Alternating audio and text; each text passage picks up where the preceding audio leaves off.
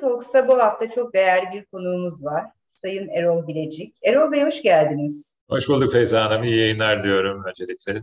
Bugün burada sizlerle olmak bizler için çok keyifli ve ilham verici. Çok, çok ben, teşekkürler, sağ olun. Ben bu programa hep aynı soruyla başlıyorum. O yüzden size de yine ilk sorumu soruyor olacağım. Konumuz yetenek ve ilk sorumuz sizce yetenekli olunur mu, doğulur mu? Valla Feyza Hanım ben soruların kolay olacağını varsaymıştım ama ve keyifli bir zorlukla başlıyoruz diye düşünmeye başladım. Çünkü hakikaten bu sorunun keşke böyle pat diye bir A veya da B şıkkından bir tanesini seçsek de yanıtlasak insanın diyesi geliyor ama o kadar da kolay değil diye düşünüyorum. Şuna inanıyorum. Her insan evladı hayata eşsiz yeteneklerle geliyor aslında. Yani var olan bir yetenek. Ama bu yeteneklerin pratikte hayata dönüşmesi, pratiğe dönüşmesi, gerçekten onun elle tutulur bir hale gelmesini uzun bir süreç, uzun bir sabır, uzun bir emek neticesini ortaya koymak zorunda kalındığını ben düşünüyorum.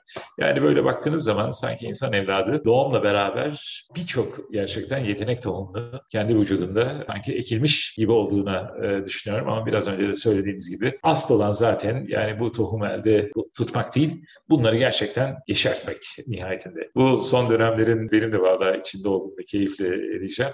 Hani futbol dünyasında insanların hakikaten önüne veya futbolcunun önüne top ayağınıza gelir. Ama bunu ya kalede gole çevirirsiniz veyahut da altı atarsınız. Yani bu böyle bir şey. Hakikaten gole, gole çevirme meselesi günün sonu itibariyle ne kadar yeteneksiz olursanız olun iyi bir antrenman öyküsüne sahip olmanıza doğru orantılı olur. Emin olun böyledir. Boş kale olmadıktan sonra ben o bakımdan yani hem doğuştan gelen yeteneklere muazzam derecede saygı duymakla beraber ben daha çok işte emeğin, sabrın, çok çalışmanın da yani bu öykü içerisinde daha yoğun olduğunu düşünüp bu konuda çizginin daha çok yetenekli olunur tarafında kendimi bir miktar daha fazla rahat hissediyorum Beyza Hanım. Bu çerçevede bir de sizin hani ben şöyle bir geçmişinize baktığımda bir yönünüz var. Bu yine yeteneklerinizden bir tanesi girişimcilik. Ve girişimcilik evet gerçekten hayallerle başlıyor. Eğer hayalleriniz varsa adımlarınız arkasında. Evet, doğru.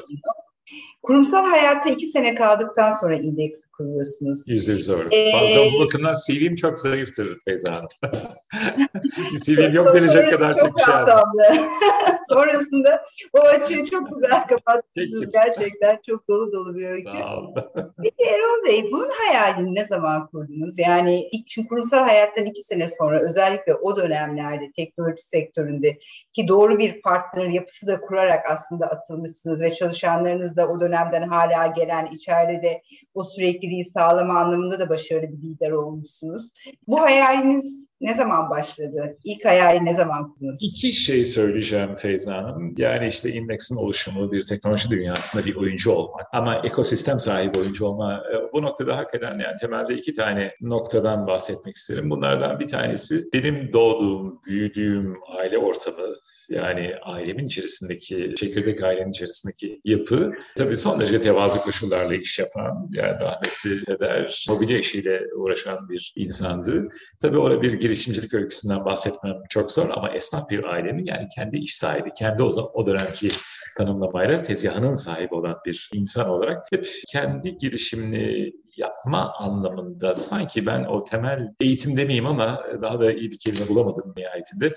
O öğretilerin çok temel çizgilerini sanki almıştım. Yani masanın girişimcilik tarafında oturduğumda çok sırıtmayacak sanki bir öykü yaratabileceğimi hissetmiştim. Bu bende zaten dürtü. Benim hayallerim olarak ortaya çıkmaya başladı. Teknik Üniversitede bilgisayar mühendisliğini kazandığımda ve bitirdiğimde diyeceğim. Dolayısıyla iş kolumun bir teknoloji dünyasında bir girişim olmasını çok arzu etmiştim e, nihayetinde. Bu konuda yani buradan özellikle genç arkadaşlarıma da gerçekten kuvvetli tavsiyelerimden bir tanesi. Eğer bir girişimcilik öyküsü yaratmak istiyorsanız yani kendi sermayenizi bu anlamda daha bir yeşertmek istiyorsanız yani kurup o konuda keşke birkaç yıl yapmak istediğiniz girişimin bu anlamda işte yanından geçen bir takım profesyonel olarak yerlerde çalışmalarını ben öneririm. Kendi girişimlerini yapmadan evvel. Bu benim böyle muazzam derecede kitadi bir şekilde uyguladığım bir şey değil. Hayatta böyle biraz akışımı sağladı Feyza Hanım. Yani uluslararası bir şirket olmakla beraber yani bahsettiğimiz tabii ki yıllar 86, 80, 88'den bahsediyorum, 87'den bahsediyorum. Yani işte computer science'ın bu şekilde anılmadığı, bilgisayarcı kelimesinin ön tarafta olduğu veya yazılımcı kelimesinin ön tarafta olduğu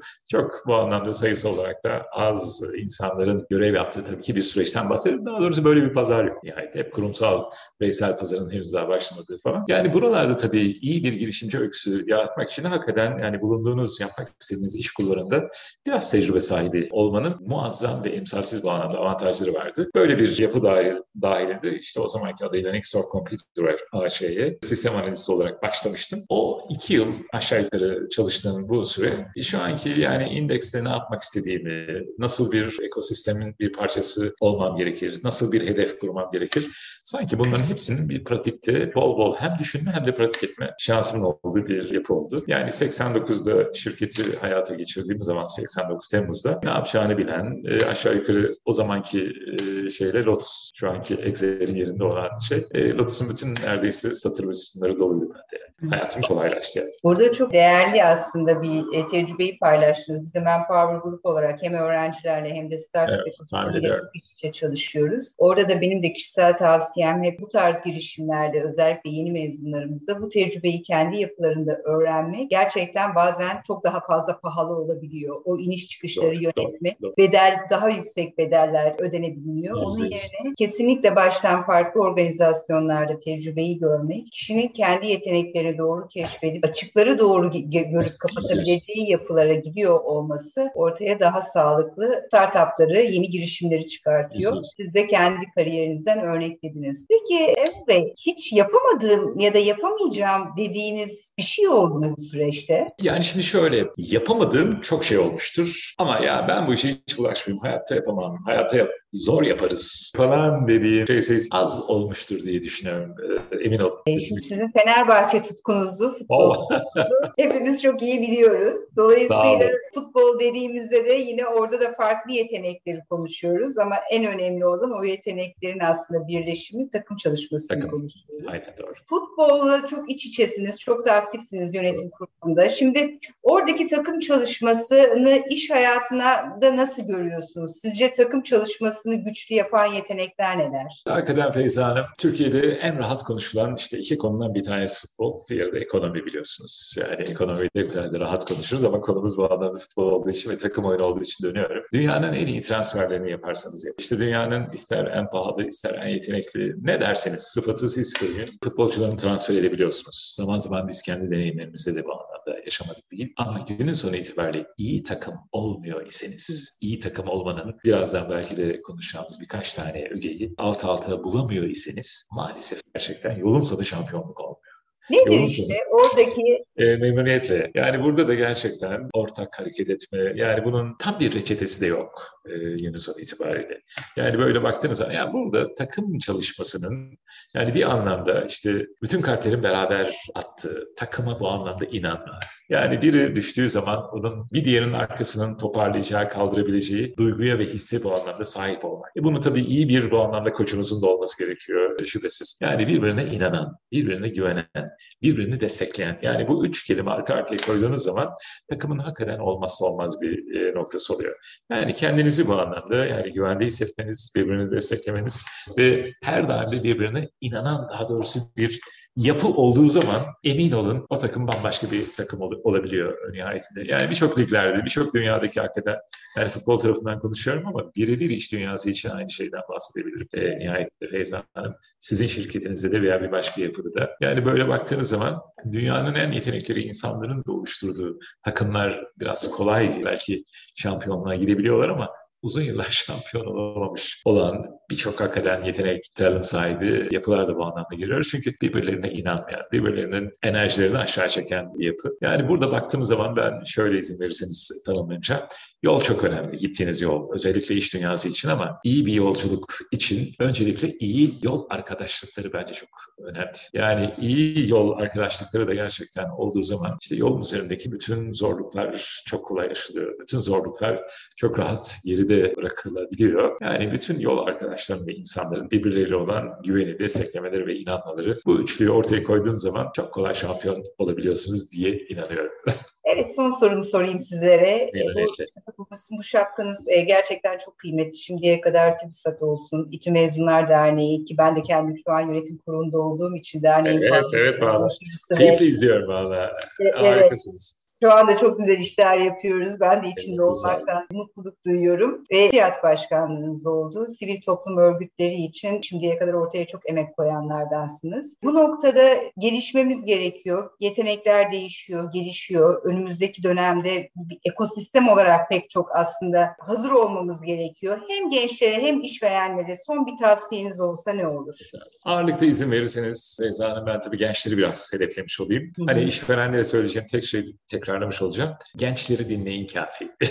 Özellikle belirgin bir tecrübenin üzerindeki işveren arkadaşlarımı tamamıyla hak eden yani gençlerde daha fazla haşır neşir olmaları, daha fazla ama canı kulaktan dinlemeleri iş olsun diye değil ki öyle oluyor zaten nihayetinde. Yani geleceği bu anlamda atılan bence önemli adımların başında gelir. Ben burada gençlere belki birkaç kenamda bulunmam gerekirse bir kısmını belki sohbetim sırasında da söyledik ama ben yine de bazılarını belki tekrarlamakta da fayda görüyorum. Yani her zaman söylediğimiz gibi onunla izin verirseniz başlayacağım.